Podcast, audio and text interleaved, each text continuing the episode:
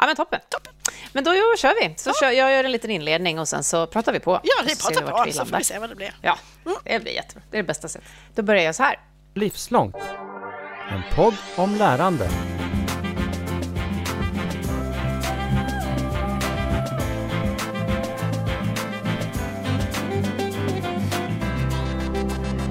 Något av det bästa jag vet faktiskt, det är när jag får tips av er som lyssnar på podden om gäster som ni vill höra här i Livslångt. Eller när ni hör av er med andra frågor och lite input. Det är så himla fint nätverk som på något sätt har uppstått av olika människor kring den här podden som engagerar sig i lärande. Väldigt, väldigt kul. Och jag tror inte att jag tackar tillräckligt ofta för det, så jag passar på att göra det nu. Tack till alla er som lyssnar och tipsar verkligen. Fortsätt gärna höra av er. Ni hittar oss och mig lättast kanske på LinkedIn och på RISE hemsida.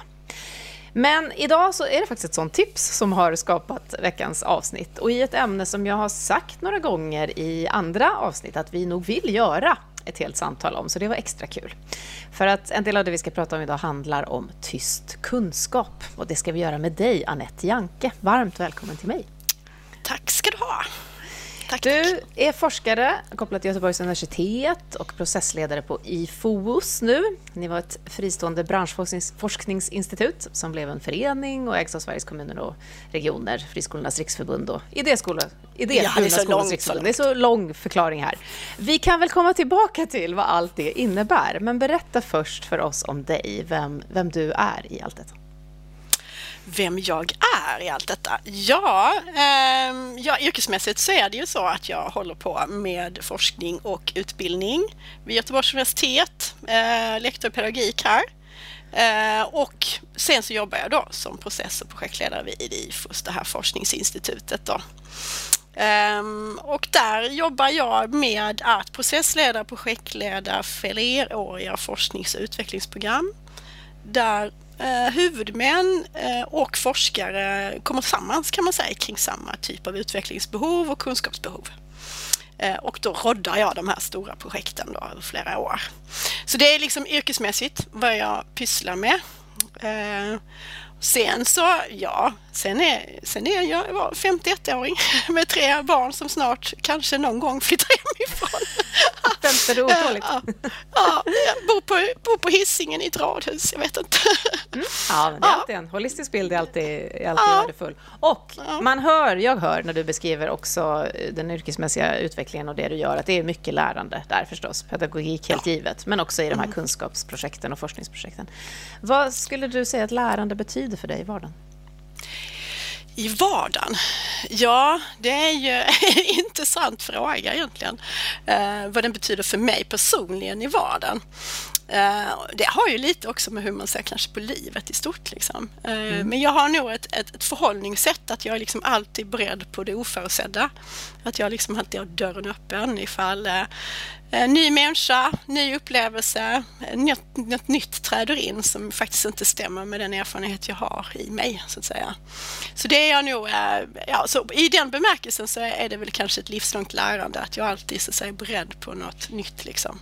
Har det alltid varit så? Det är aldrig ja, så har det nog alltid varit. Liksom. Sen så kan jag tänka, alltså, om jag nu ska vara personlig också, vem jag är, så, så har jag också en konkret livslångt lärande också. Det, det är ju så att jag är, många känner till också att jag är synskadad eh, sen, sen 15 år tillbaka.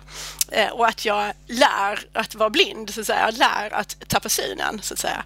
Eh, och det är också ett livslångt lärande. Ibland så träffar jag andra som har varit synskadade längre och de är mycket bättre på att vara synskadade helt enkelt. Eh, så de är mycket bättre på att vara blinda. Jag är inte lika bra längre än liksom. Eh, så i det perspektivet så lär jag mig också. Sen så måste jag också om man får lägga till en liten grej. Ibland kanske man får i den här podden, jag vet inte. Det får man. Ibland kan jag bli också lite trött på att vi ska lära hela tiden. Kan vi inte ha ett livslångt kunnande? Vi, bara, vi kan så himla mycket också. Liksom. Eh, så att eh, någon gång kan man också bara få luta sig tillbaka och säga ah, det här kan jag verkligen. Liksom. Jag tror att det är eh, väldigt bra ja. att du lägger till det, för det händer att folk frågar, eh, får vi aldrig vara nöjda? Är det aldrig ja, bra precis. Nu? Är det aldrig, är det bra, aldrig bra liksom, det här? Jag brukar, jag brukar säga, ibland, för man, livslångt lärande, man kan ju också lära väldigt dåliga grejer. Man kan ju mm. lära sig röka och ha sig, lära sig en massa konstiga saker som inte är bra för oss. Liksom. Mm. Men, ja, men det var lite, lite om livslångt lärande i vardagen för mig i alla fall.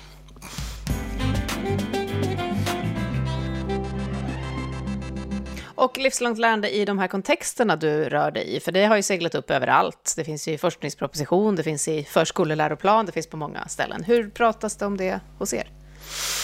Ja, jag tror egentligen inte kanske att vi specifikt i min omgivning pratar om livslångt lärande eh, på det sättet så här. Eh, däremot så lever det ju liksom rent konkret de facto eh, i, i alla verksamheter att vi ständigt måste lära liksom och att vi aldrig riktigt eh, klara så att säga egentligen. Nu pratar jag emot mig själv, men det är ju så eh, att vi och inte minst när man handlar om skola och så att, att också det finns möjlighet att skola om och utbilda sig vidare och göra nya karriärsval. Och, eh, så, så hela den biten finns liksom ständigt närvarande tycker jag i det man gör om man sysslar med utbildning och skola överhuvudtaget. Liksom. Sen kanske inte vi specifikt har pratat om just det begreppet i, i de världar jag rör mig. Liksom. Nej. En del av det som det brukar talas om när det i samhället pratas om livslångt lärande är ju det här som ständigt pågår, det som vi har pratat om en liten stund nu. Och en annan del är det formella utbildningssystemet som du då också mm. tillhör. Och du har också mm. ett helt gäng egna olika akademiska meriter såg jag. KTH och mm. Chalmers och Norduniversitetet i Norge. Mm. Eh, vad har för det första dragit dig till den här typen av formell utbildning och kunskap? Vad gör det viktigt? Ja, jag, ibland har jag fått den här frågan, alltså, vad är det för drivkraft? Och ibland kan man diskutera drivkraft och så. Eh, och det har jag grunnat på jättemycket också. Eh, men min drivkraft, min, min drivkraft så att säga, personligen, det är liksom att jag går igång på något när jag begriper någonting. Alltså någonting är svårt. Då, då går jag igång liksom. Det här verkar svårt liksom. Då blir jag jätteintresserad liksom. Eh, och det är väl det som, som egentligen har drivit eh, allt jag har gjort egentligen egentligen så, så karriärsmässigt egentligen. Eh, att jag helt enkelt blir väldigt fascinerad när jag, när jag ställs inför saker och ting som är svåra. Mm. Eh, och, eh, så det är liksom, och jag tänker också, jag har också ett bra, bra minne också av min, min före detta chef som, som heter Bengt och som, som jobbade på Nationellt centrum för matematikutbildning. Han gick bort dessvärre nu nyligen. Eh, han, han hade ett sånt skönt förhållningssätt och jag tror vi fann varandra i det också. Han, när, någon fråga, när någon sa till honom att det här är ju svårt och komplext, då bara log han och sa vad gör det? Mm. Det gör väl inget. Alltså att det är svårt det är väl ingenting som hindrar någon. liksom. Nej. För honom så var det här att det var svårt, det var liksom en icke-fråga. Det gör ingenting, sa han, att det är svårt. Nu får vi se vad vi kan lösa det här. Eh, och lite det förhållningssättet har väl jag också, att jag har gått igång på saker och ting. Ju, ju mer komplext det är, desto roligare tycker jag det är. Jag vet inte, det är någon konstig... Så ja, andra kan känna, men det är ju jobbigt då då? Ja, då, är, det gör ingenting, säger jag. Det gör. Nej, det gör ingenting. Det har, inga, det har inte med saken att göra. Liksom. Ja. Så med allt det akademiska som du själv har med dig in i det här lärandet och som du verkar inom nu så har du ändå intresserat dig då väldigt mycket för så kallad tyst kunskap. Ehm, ska vi mm. börja med att prata om vad är det? Vad är tyst kunskap? Ja, det är ju... Eh, det brukar alltid vara en del liksom, missförstånd och så när man pratar om tysk kunskap. Det är ibland lite så här um, olycklig, olycklig um, beteckning eller olyckligt um, begrepp eller ord på det hela tiden. Uh, det är ju inte så egentligen då att det, det behöver vara Eh, helt knäpptyst. liksom. Utan det kanske kan förmedlas på ett annat språkligt sätt. Det är en sak. Eh, den andra saken när det gäller tysk kunskap också det är att, att eh, om det en gång så säger inte har verbaliserats så skulle det aldrig kunna gå att verbaliseras. Och det kan man också säga att det, det finns delar av tysk kunskap som faktiskt skulle kunna eh, traderas språkligt. Liksom. Så det finns eh, en del så här missförstånd om tysk kunskap som man får se upp med eh, mm. lite grann så, där, så att man inte går för, går för mycket igång på själva ordet. Men vad tysk kunskap är, det är ju att först måste vi liksom, innan man kommer där så måste man då först bestämma sig vad man tycker kunskap är. liksom. eh, så, och det, du pratar också om min, om min bakgrund. Jag har ju liksom också en bakgrund inom den mest formella verksamhet man kan syssla med, Precis. och det är matematik. Liksom. Ja. Jag har ju bakgrund inom, inom doktorand i matematik och lissat från Chalmers och så. Så det är ju liksom det mest formella system du kan tänka dig. Liksom.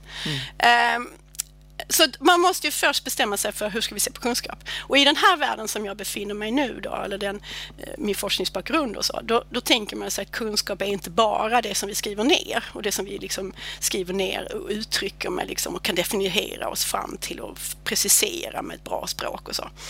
Utan kunskap finns i andra saker också, det vill säga hur vi agerar som människor i våra handlingar. Eh, och så säger man att den, den typen av eh, eh handlingar och det som händer när vi då gör våra handlingar, det eh, är av värde och det förtjänar liksom etiketten kunskap. Så där, där får man först börja. För vissa tycker ju, och man kan, man kan också läsa lite så inom akademin och så, att ibland så är det bara den, den formella kunskapen och den ja. språkligt satta kunskapen. Eh, om man tittar på examensordningar och, och kursplaner och sånt så är det så kunskap och färdighet, står det liksom. Det kan man ju egentligen inte säga då, utan färdighet är en kunskap. Mm. Eh, men eh, så att det, det, lever kvar, lever kvar i epistemologi till exempel, ett sånt ord som handlar om kunskap om kunskap och då skulle det vara kunskap om bara språklig eh, kunskap. Men i den världen och den forskningsbakgrund jag har nu då, så, så säger vi att också våra mänskliga handlingar är kunskap. Eh, och handlingar utförs ju med en kropp i ett visst sammanhang. Liksom. Mm. Och det är inte alltid att vi kan liksom, eh, omformulera detta då. Vi kan naturligtvis beskriva det. Eh, men en beskrivning av en klassrumssituation tillsammans är ju inte alls detsamma som att faktiskt uppleva en klassrumssituation. Mm. Så en viss del av vår, vår, kunskap då, vår mänskliga kunskap, kan man inte så att säga. För det är liksom äpplen och päron här egentligen. Liksom. Så det är en, en del av, av en mänskligt kunnande, det, kan liksom, det är för, för evigt så liksom förbundet i en handling, i ett visst nu, ett visst skeende. Liksom. Vad kan det vara för Sen, handlingar om man vill få hjälp att förstå vad det ska kunna vara? Så de förmågorna eller de kunskaperna som utförs med kroppen så att säga. Ja, det kan, ju vara, eh, det kan ju vara alla möjliga typer av handlingar. Alltså det kan vara handlingar som har liksom ett bestämt mål för sig. Alltså man eh, monterar säten liksom på Volvo. Man, eh, ja, man kör spårvagn. Man gör alla möjliga typer av handlingar som utförs i samhället. Du gör en massa handlingar nu, du intervjuar mig. Mm. Ehm, och då kan man säga att alla de här handlingarna är liksom Ehm, kunskap, uttryck för kunskap eh, och att översätta dem till, till eh, ord så säga är inte alltid möjligt. Då. Eh, så det finns alla, möj alltså allt, alla typer av handlingar som producerar typ ett mål kan vara. Det brukar då, om man ska gå tillbaka till Aristoteles, kallas för teckne. Sen finns det andra handlingar. Det finns handlingar som, som mer utförs när vi inte riktigt vet målet, eller målet kanske inte alltid är intressant, utan handlingen i sig har ett värde och det sker i situationer som ofta är lite oförutsägbara. Och då behövs den här praktiska klokheten, den här fronesis. Då. Eh, och den är oftast också tyst då. Den uppvisas också då i, i handling så att säga. Eh, och den, den eh, eh vad ska man säga då, ja den den handlar ju väldigt mycket om att man lyckas liksom göra rätt eller göra det rimliga i olika situationer. Så, så att det blir bra. Det blir en bra intervju här idag mellan dig och mig. Men det är lustigt att du tar just det exemplet, för jag har ju faktiskt fått frågan genom livet. Kan du berätta hur det är du gör? Eftersom jag har intervjuat ja. så mycket. Kan du yes. berätta vad ja. det är du gör? Kan vad är det också du gör? Det vill jag veta. Den den. Kan du berätta det? ja. ja, jag kan göra ett försök. Jag kan tänka på hur jag försöker lyssna liksom på fler nivåer än bara på orden. Jag yes. kan berätta att jag alltid är fullständigt närvarande och det verkar vara en färdighet jag har. Ja, eh, som ja. jag har fått med mig lite lätt så. Mm. Och jag, kan, eh, jag har ju förstås också ett hantverk med mig eftersom jag har mm. den bakgrunden. Så mm. jag vet ungefär vilka frågor som är öppna och kan leda ja. vidare och sådana typer av mm. saker. Så det finns ju en del beståndsdelar men innan man har gjort den analysen är det ju mycket svårare att sätta Ja, det är mycket svårare. Och jag tror säkert man skulle kunna gå tillbaka och analysera de här. Jag vet inte hur många program ni har gjort här, 150, när var det? Jag vet inte. Eh, 150 är det snart. Ja, och då skulle man säkert kunna höra när du plötsligt liksom gör en jäkligt bra följdfråga. Mm. så bara, där fick du till det liksom. Där kom ja. du vidare. Så, ja, såna, så kan man gå igång på detta.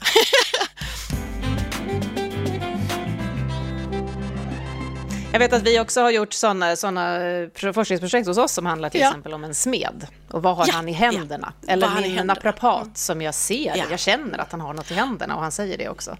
Eh, ja. Är det också i det här fältet? Det är i det här fältet också. Va? Alltså det sitter ju...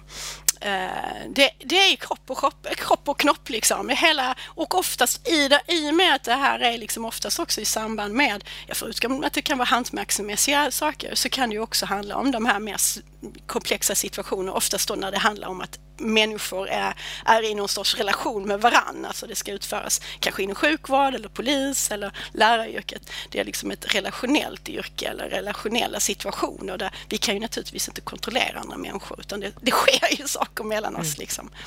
Och det är de situationerna då som vi, som vi blir mer eller mindre kloka eller skickliga att agera som, som, som är rätt och rimligt. Då. Men sen finns det när det gäller tysk kunskap också då, så det finns det här med, med att det är så att säga uppvisas och upplevs med, med våra sinnen. Eh, sen kan man ju också tänka sig, och det finns lite olika filosofiska traditioner här och hur man nu ser på det, eh, men det ska vi inte gå in på nu. Men man skulle också kunna säga att vissa delar av, av tysk kunskap är tysk kunskap av, av liksom andra anledningar. Det kan vara till exempel att det är makt, att man inte vill sätta ord mm. på saker och ting. Man hamnar i en makt, maktsituation. Liksom. Lärare, rektor, liksom, läraren vill inte riktigt prata om, om kanske gått dåligt på lektion eller, eller att det är konkurrens, så att säga. Man vill inte dela med sig av sina forskningsidéer på högskolan varför det är konkurrens om saker och ting. Så det finns det här med makt, att man, det, då, då pratar man ibland om tystad kunskap. Liksom. Eller att man, man så att säga, att man håller, håller in sin kunskap också, man vill inte dela med den. Liksom. Så det kan också vara en anledning till att saker och ting är tysta. Sen kan det också vara så att det fyller ingen funktion. Um, alltså man måste inte sätta ord på, på det. Du behöver ju egentligen inte sätta ord på din, din kunskap som intervjuare. Du, du kan ju intervjua lika bra för det, så att mm. säga. Det finns ingen, liksom, så, det ingår liksom inte i yrket egentligen, eller har, fyller egentligen ingen funktion om, såvida man inte kanske då vill utveckla det vidare eller så, analysera det. Så. så det kanske inte finns ibland någon inre eller yttre krav på eh, yrket eller situationen att formulera sig och då behöver man ju inte göra det. Det är ju helt meningslöst då liksom. Eh, egentligen. Eh, och sen det sista är också då, den sista grejen kan ju vara också att man har byggt den här tysta kunskapen på förutsättningar som, som, som man inte är medveten om, för alla gör likadant. Man blir liksom hemmablind. Eh, och då kan man få syn på den här tysta kunskapen när praktiken förändras, när någonting radikalt ändras. Liksom. Det kan ju vara, mm, i skolans värld handlar det till exempel mycket om när vi får in helt nya typer av elevgrupper. Vi hade en flyktingval 2015. Vi har pandemin. Plötsligt så, så kunde jag som lärare inte gå runt i ett klassrum, vilket jag var så van vid. Liksom. Och var en del lärare som sa till mig. Alltså man blev helt plötsligt uppmärksam på att man hade bildat kunskap eh, som, som på sätt och vis var tyst då, eller inte medveten gjord för att man var så van vid saker och ting. Så det kan också vara en anledning. När du pratar om det här med att det kanske inte alltid finns en, eh, ett krav på att just mm. sätta ord på det för att det inte ska det. Mm. Det som händer i många av mina sammanhang och som jag träffar många som kämpar med, det är ju att vi pratar om den lärande organisationen, mm. om kollektivt, kollegialt, ja. kollaborativt mm. lärande och att mm. man vill liksom fördela ut lärande på fler för att det är så många som måste vara med och tänka nu. Eller när jag var på en, en, i en produktionslina och någon, jag frågade vad gör ni om det blir produktionsstopp? Ja, då sitter all den tysta kunskapen i en person och han ja, kanske inte yes. var här. Och så. Nej, nej. Så, så, hur tänker du just nu att vikten av att kunna ändå när det behövs sätta ord på det här ser ut? Ja, alltså jag tror ju, och det är väl därför, därför jag tycker det är så intressant det här, är att, att det här är en typ av kunskap som är så sjukt viktig helt enkelt. För att vi, vi lyckas liksom inte nå fram, vi lär kanske inte eleverna det vi vill lära. Produktionen flyter inte som produktionen ska. Eh, vården blir inte som den ska bli, eller polisernas arbete blir svårt också. Om vi liksom inte heller ger cred till den här tysta kunskapen. Men också att vi också får, får möjlighet att utveckla den. För det kan ju vara så också att vi är i svåra, svår, vi har svåra uppgifter, vi har svåra arbetsuppgifter, vi har svåra saker att ta itu med. Eh, och då behöver vi faktiskt varann helt enkelt. Vi behöver liksom en extern part, någon annans ögon, någon annans sinnen så att säga, som kan liksom hjälpa till att tolka vad är det som sker här nu med den här maskinen. Liksom. Mm. Eller vad är det som sker här nu med Eh, jag var inne faktiskt, ett exempel här då, eh, jag var inne och, jag låter lite kanske hes men jag har haft problem med, med som alla möjliga så här, hosta och astma och sånt. Så jag var inne och de skulle lyssna på mina lungor förra veckan. Och då kom det två stycken sköterskor och skulle lyssna liksom. Och jag hostade så mycket så ah, du sa, vi klarar inte av det här, vi måste gå ut och hämta en läkare. Så det var tre stycken som lyssnade på mig och så pratade de sinsemellan. Och det här är typiskt, liksom, det räckte inte liksom, med en utan de behövde varann för att liksom säkerställa, gör vi en god tolkning nu? Liksom. Och här tror jag vi har här tror jag vi behöver så att säga, jobba mer sidledes, vad vi än sysslar med. Att vi liksom krokar arm sidledes och, och vad heter det, kan stämma av. Vad är rätt och rimligt i det här klassrummet eller på det här bandet eller på den här fabriken eller vad det nu är. Och att vi mycket mer eh, bjuder in till det, så att säga, eh, att lyssna av varann. För om den här nu kunskapen är så att den sitter i kropp och, och så, så syns den ju inte förrän vi ser varann jobba. Liksom. Mm. De här tre stycken som var inne i rummet med mig och lyssnade på mig samtidigt, de såg ju varandra. De kunde ju liksom se, ah, hon lyssnar där och jag kan lyssna här. Så. Eh, de, de kunde ju liksom eh, uppleva varandras yrkeskunnande liksom. Eller kanske brist på det då, om de behövde varandra. Nej, jag vet inte. Men... Så de här yrkesgrupperna, vilka mer ser du? För vi pratar ju mycket om så här, nu ska lärande bli skalbart och vi ska kunna ah. skicka ut det till många och det är ofta man tjänstemannasektorn som håller på så. Men vad är det för yrkesgrupper som har varit riktigt bra på tyst kunskap? Ja, egentligen, de som varit riktigt bra är ju egentligen sjukvården eh, och, och läkarna och, och hela den biten så att säga. Där är det ju, i min upplevelse i alla fall, mer vanligt så att säga att, att diskutera detta och också kanske inom yrken där där, där följderna blir så katastrofala, så att säga, om du gör fel. Alltså mm. inom polis eller sjukvård, alltså då handlar det om liv och död. Liksom. Det är inte så att, att den här, det är liksom verkligen eh, ytterligheterna. Liksom. I det sammanhang jag har varit så, så, har det ju varit liksom polis och sjuksköterskor, militär har också varit med och så eh, och då, då blir, man måste, alltså det, konsekvenserna av sitt, sitt agerande är så stora så att säga. Mm. Så det blir otroligt viktigt också att uppmärksamma det här. Eh, så det är väl det. Sen tror jag skolan har inte lika, i min värld då så tycker jag då skola och högskola kanske då släpar lite efter. Mm. ja, du har ändå jobbat mycket med både lärares praktik och profession och undervisat mm. rektorer i det här och du vill använda allas del, alla deltagares erfarenheter har jag sett och kunskap som då kanske inte är formulerad än. Mm. Vad, vad gör att det här släpar efter där då?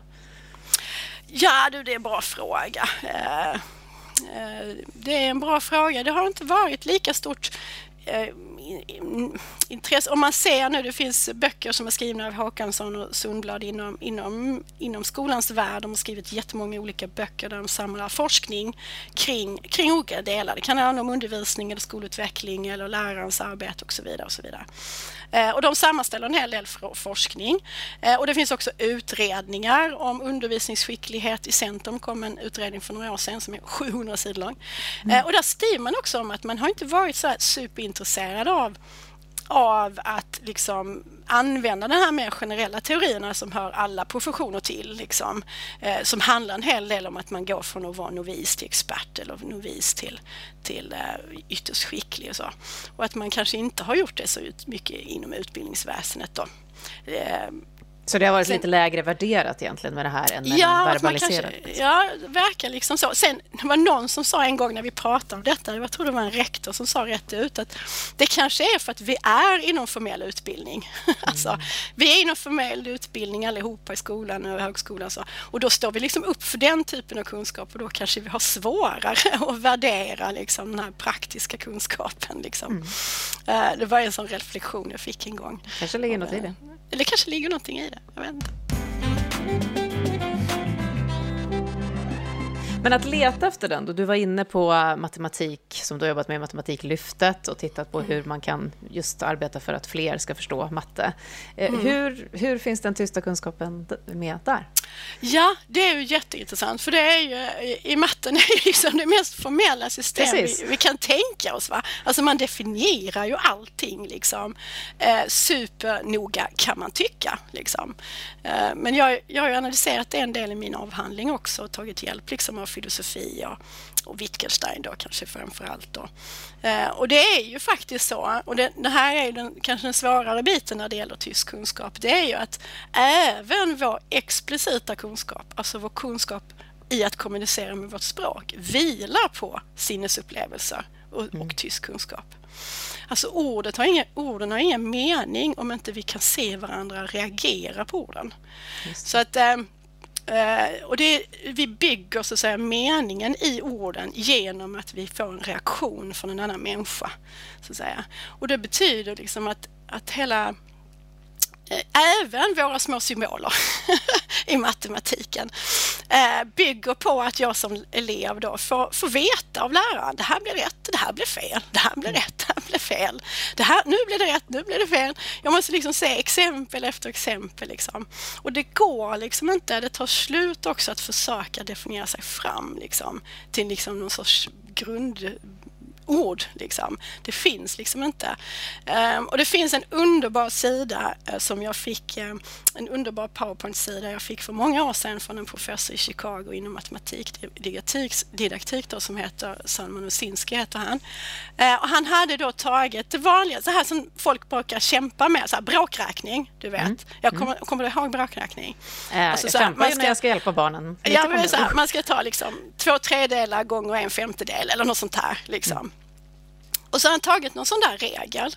Och sen hade han eh, splittrat upp liksom alla möjliga tänkbara fall. Alltså, alltså eh, nämnarna var jämna eller udda eller man hade en etta här och sånt. Så en liten matematisk regel var egentligen 20 olika typ eller 10 olika regler om man skulle liksom bena ut. Va? Mm. Och det blir ju liksom ohållbart. Vi kan inte, det blir liksom jätte, jättetjocka matteböcker då. liksom. Så då måste man lära sig liksom det här hantverket genom att bara räkna på. Och så mm. blir det rätt och så blir det fel och så blir det rätt. Till slut sitter det lite i fingrarna. Liksom. Ja, men om det är de här typen av tal då kommer det bli så här. Liksom. Mm. Eh, så det finns liksom, det blir liksom en tysk kunskap även inom matematik. Liksom. Eh. Jag tror att jag hörde exempel på det här igår när min man pluggade kemi med vår dotter och så säger han, ja men masstalet här är 12 och hon säger varför då? Det bara är så, säger han då, som är kemilärare. ja, ja, ja. Nej men det bara är så. Ja, men jag måste förstå det. Nej men det bara är så. Ja, det kanske är ett exempel på den här. Mm. Och det, det, har jag oftast fått liksom, när jag undervisade matte på gymnasiet så till slut fick jag ju säga till eleverna, det finns inget att förstå här. Liksom. Mm. Det finns inget att förstå. Det här är en, en, en, en, liksom en vana vi människor har fått att vi ska skriva roten och två på det här sättet. Det är en konstig hake ovanför tvåan. Men det finns liksom inget att förstå. Det är bara liksom en konvention. Det är bara någonting som vi har liksom funnit hitta på. Liksom. Men man är, i matte är man ju också så Mm, fokusera på att man ska begripa så mycket. Eh, och vissa saker är inget att begripa utan det är snarare en vana. Och du nämnde pandemin och jag tror mig ha hört att matte var ett sånt ämne som var väldigt svårt att ja, ha på distans, ja, vilket ju du nu har förklarat tycker jag mig mm. höra. Då. Det, det är det som är det svåra med matten, är att den är otroligt beroende av relationen, alltså mm. med en människa. Alltså blir det rätt eller blir det fel? Gör jag rätt eller inte i matten? Och där behöver vi varann. Liksom. Eh, vi kan, matematiken finns inte i symbolerna. Liksom. Den finns i, i relationen mellan varann. Liksom. Fascinerande, eh, eftersom många ja. inte tänker på det, tror jag. Nej, det, och då blir det liksom en missförstånd. Det enda vi gör egentligen är att producera ännu fler matteböcker liksom, med alla mm. de här reglerna. Du beskrev också fint den här resan man gör som yrkesverksam. Man går kanske från novis till eh, någon form av senior och kanske expert och riktigt skicklig och sådär. Och då vet jag att du också intresserat dig för ett, någonting som jag fastnade för när jag läste på om det, dig lite grann, nämligen professionspraxis. Det är någonting som också kommer upp i våra olika eh, sammanhang ibland och professionellt lärande och hur blev det att vi gjorde som vi gjorde och sådär. Hur hänger det här ihop om det gör det med tyst kunskap? Ja, alltså själva ordet professionspraxis kom till, eh, grundar sig egentligen på att det forskningsområdet jag disputerade i fick den beteckningen. Ja. Eh, och det var väl kanske mer, jag vet inte hur grundad den var, det, det handlar egentligen om praktisk kunskap så att säga. Och så fick den ordet professionspraxis liksom. Eh, men praxis i sig, alltså ordet praxis i sig har jag skrivit om också och, och tittat lite på för det är rätt intressant. Praxis i sig betyder ju, om man slår upp det i en ordbok, liksom etablerade handlingsmönster. handlar det om.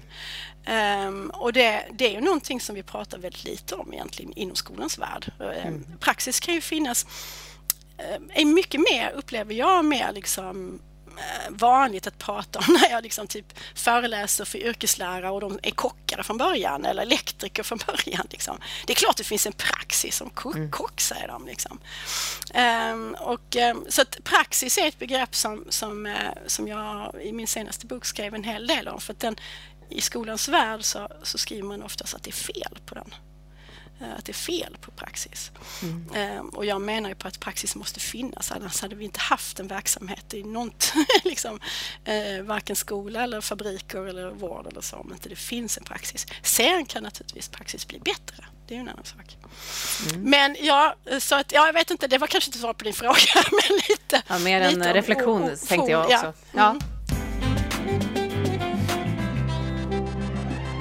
Men det får mig också att tänka på att i debatten om lärande och skola och kunskap just nu så är det otroligt stort fokus på just kunskap, på explicit, på teoretisk mm. kunskap. Vi har en nyligen släppt PISA-resultat yes. igen och en stor yep. debatt kring det. Mm. Eh, var ser du att de här frågorna alls finns med? För jag har också tänkt den senaste tiden ganska mycket på själva processen lärande och vad den innebär. Men den är vi ju mycket sämre på att mäta eller, eller synliggöra. Så, mm. så, så var, var ser du att i alla de här frågorna där vi, det är kunskapskollaps och vad vi nu hör, att den här tysta kunskapen finns med? Ja, alltså den finns med. Det finns både lite ljus och mycket mörker. Börja med vilket du vill. ja, alltså det finns lite ljus faktiskt. För att under de senaste åren så har det ändå varit mer utredningar och eh, en, ett visst eh, uppvärdering av så att säga, kan man säga, hantverket som lärare eller rektor. Eh, alltså det de facto konkreta arbetet man gör liksom i klassrum och så eller hur man nu, vad man nu är som rektor då, i ledningsmötesrum och så. Mm. Eh, så det har ju varit, det har varit utredningar, den här Björn Åstrands utredning om undervisningsskicklighet och hela den här grejen om professionsprogram som också då är på inrullning eller utrullning hur man nu säger det. Just det. Ehm, då är det ju, och, och, att man också ska kunna meritera sig och att och, och på det sättet så har det ju blivit eh, ett, ett mer fokus på att, ja men vad är det då man ska kunna eller kan när man är, är allt skickligare. Och i den, den vävan så kommer ju det här med tysk kunskap, upplever jag, som, som mer eh, kommer mer upp på dagordningen. Liksom.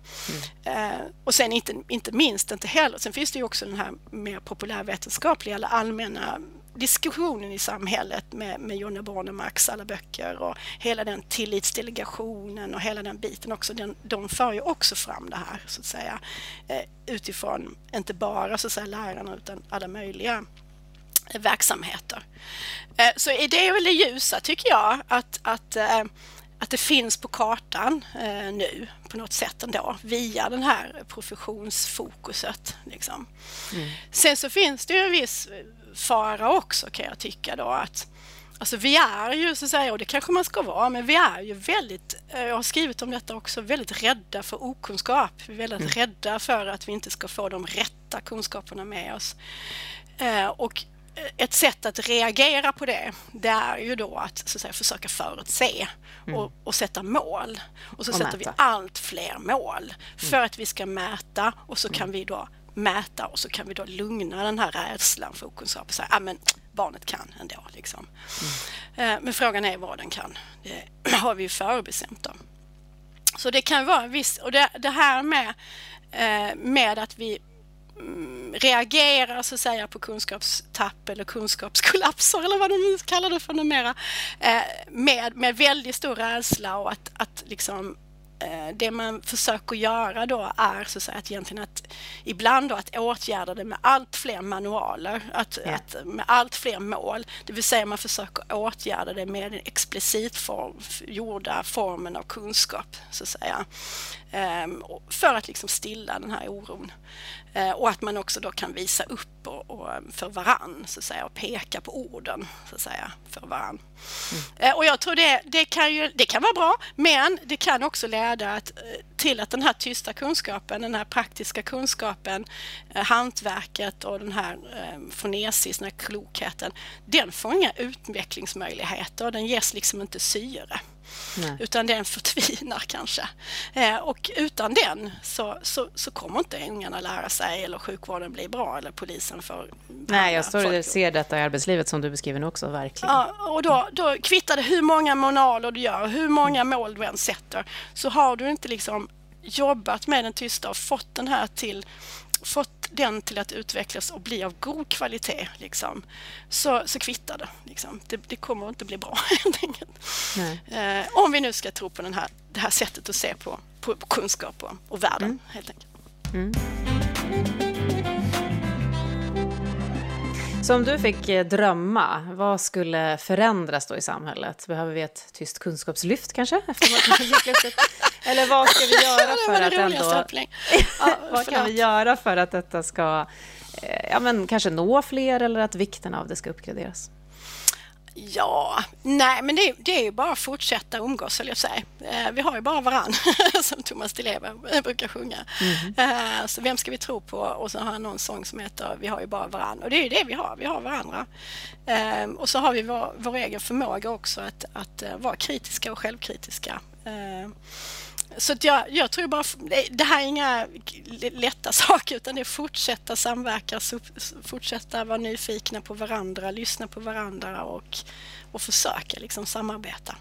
Ehm, det, jag ser ingen annan, eh, det är väl drömtillvaron då att vi ännu mer samarbetar och, och hjälps åt liksom helt enkelt. Och att vi inte Eh, i drömscenariot då så, så skulle ju så, så en PISA, PISA-undersökning ta, tas emot med nyanserade inlägg och, och eh, inte svart och vitt och inte användas för, för politisk eh, pajkastning eller vad man nu kallar det för utan istället mycket återhållsamt och noga. Och lite kanske då tråkigt men ändå noga analyseras för att se vad kan vi lära av det här. Men, eh, mm. Så mer, mer nyanseringar, många nyanser helt enkelt i, i en dröm, drömvärld framöver. Helt enkelt. Jättetack! Har jag glömt fråga någonting som du tycker är väldigt relevant för det här området? Nej, det vet jag inte. Jag vet inte om du ska ha en, en, en um, en avslutande anekdot på tysk kunskap. Jag Jättegärna. Om, det är klart du kan klippa bort den om du vill ha den. Det kan man, men den kan säkert vara så bra så vi vill ha den kvar. Få höra.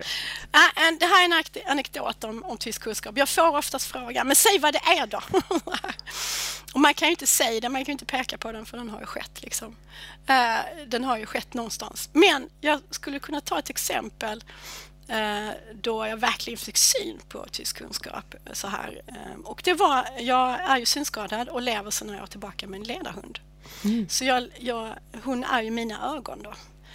Uh, och vi utvecklar ju en, en, kunskap ihop, hon och jag, tillsammans när vi rör oss. Och vi rör oss väldigt fort och bra kan jag tycka. Men en gång så var jag inne och handlade och det här var rätt början, jag hade bara haft henne ett år. Jag var inne och handlade och så kom jag ut och hade en kasse i min, min höger hand. Och så går inte hunden. Den står mm. bara still. Och här är ett exempel på det jag pratade innan, när förutsättningarna förändras och att vi hade byggt kunskapen på ett visst sätt. Och det kan man få syn på när det helt plötsligt inte fungerar. Mm. Och här hade jag en hund som vägrar gå, helt enkelt. Och jag bara stod där och vax, veva med axlarna, eller veva med armarna. Men gå före, säger man. Hon gick inte. Och då fick jag liksom bara backa och säga, vad är det? Vad är det jag gör när jag går med min hund? Vad är det hon gör? Vad är det jag gör? Exakt, alltså verkligen backa i huvudet så här. Mm. Sakta liksom. Jag var inte medveten om jag gjorde. Och efter en del funderande analys så insåg jag att jag hade börjat peka med min pinne, min vita käpp. Och liksom hade pekat med den vart hon skulle gå. Men den låg ju faktiskt nu i kassen jag hade i höger hand. Så jag hade ingen käpp framme. Mm. Och det hade jag inte varit medveten om. Jag hade absolut ingen aning om att vi hade bytt kunskap på det sättet ihop. Liksom. Men då, eh, så det här är ett exempel bara på när man liksom plötsligt bara kan, ah gud, är det så jag gör? Liksom. Man kan få syn på det. Liksom. Ja. Så nästa gång någonting inte går så bra i en intervju Så ska jag undra var jag har lagt min käpp. Ja, ja, så ska du undra vad vad har jag gjort liksom? Har ja. jag plockat bort något nu eller har jag ändrat förutsättningar? Har jag byggt kunskap på någonting som, som tagits bort? Mm. Mm. Ja, det är lustigt att du, din anekdot involverar en hund, för vi har ju haft, dels har vi haft ett helt avsnitt om hur man kan lära ledarskap genom att lära hur man tränar hundar. Men ah, också ja. har vi ett avsnitt med hunden Rocky, som är en sån tränad ja. NPF-hund, yes. som ju eh, första gången den familjen träffade en sån hund så satte sig ju hunden bara framför ett barn som fick då den som höll i hunden att fråga, har möjligen det här barnet autism? Mm. Vilket ju gör att hunden hade den kunskapen och ja. satte sig bara framför barnet på ett sätt. Ja. Så det är ju, ja det här finns ju verkligen samspel Ja, jag kan prata länge om ledare. Låt oss göra ett till avsnitt om det. Ja, ledarhundar. Mm, jättebra. Ännu ett tips. Stort tack för det. Jätteroligt att ha dig med, Anette Janke, för att du ville vara med här i Livslångt om tyst kunskap. Tack ska du ha.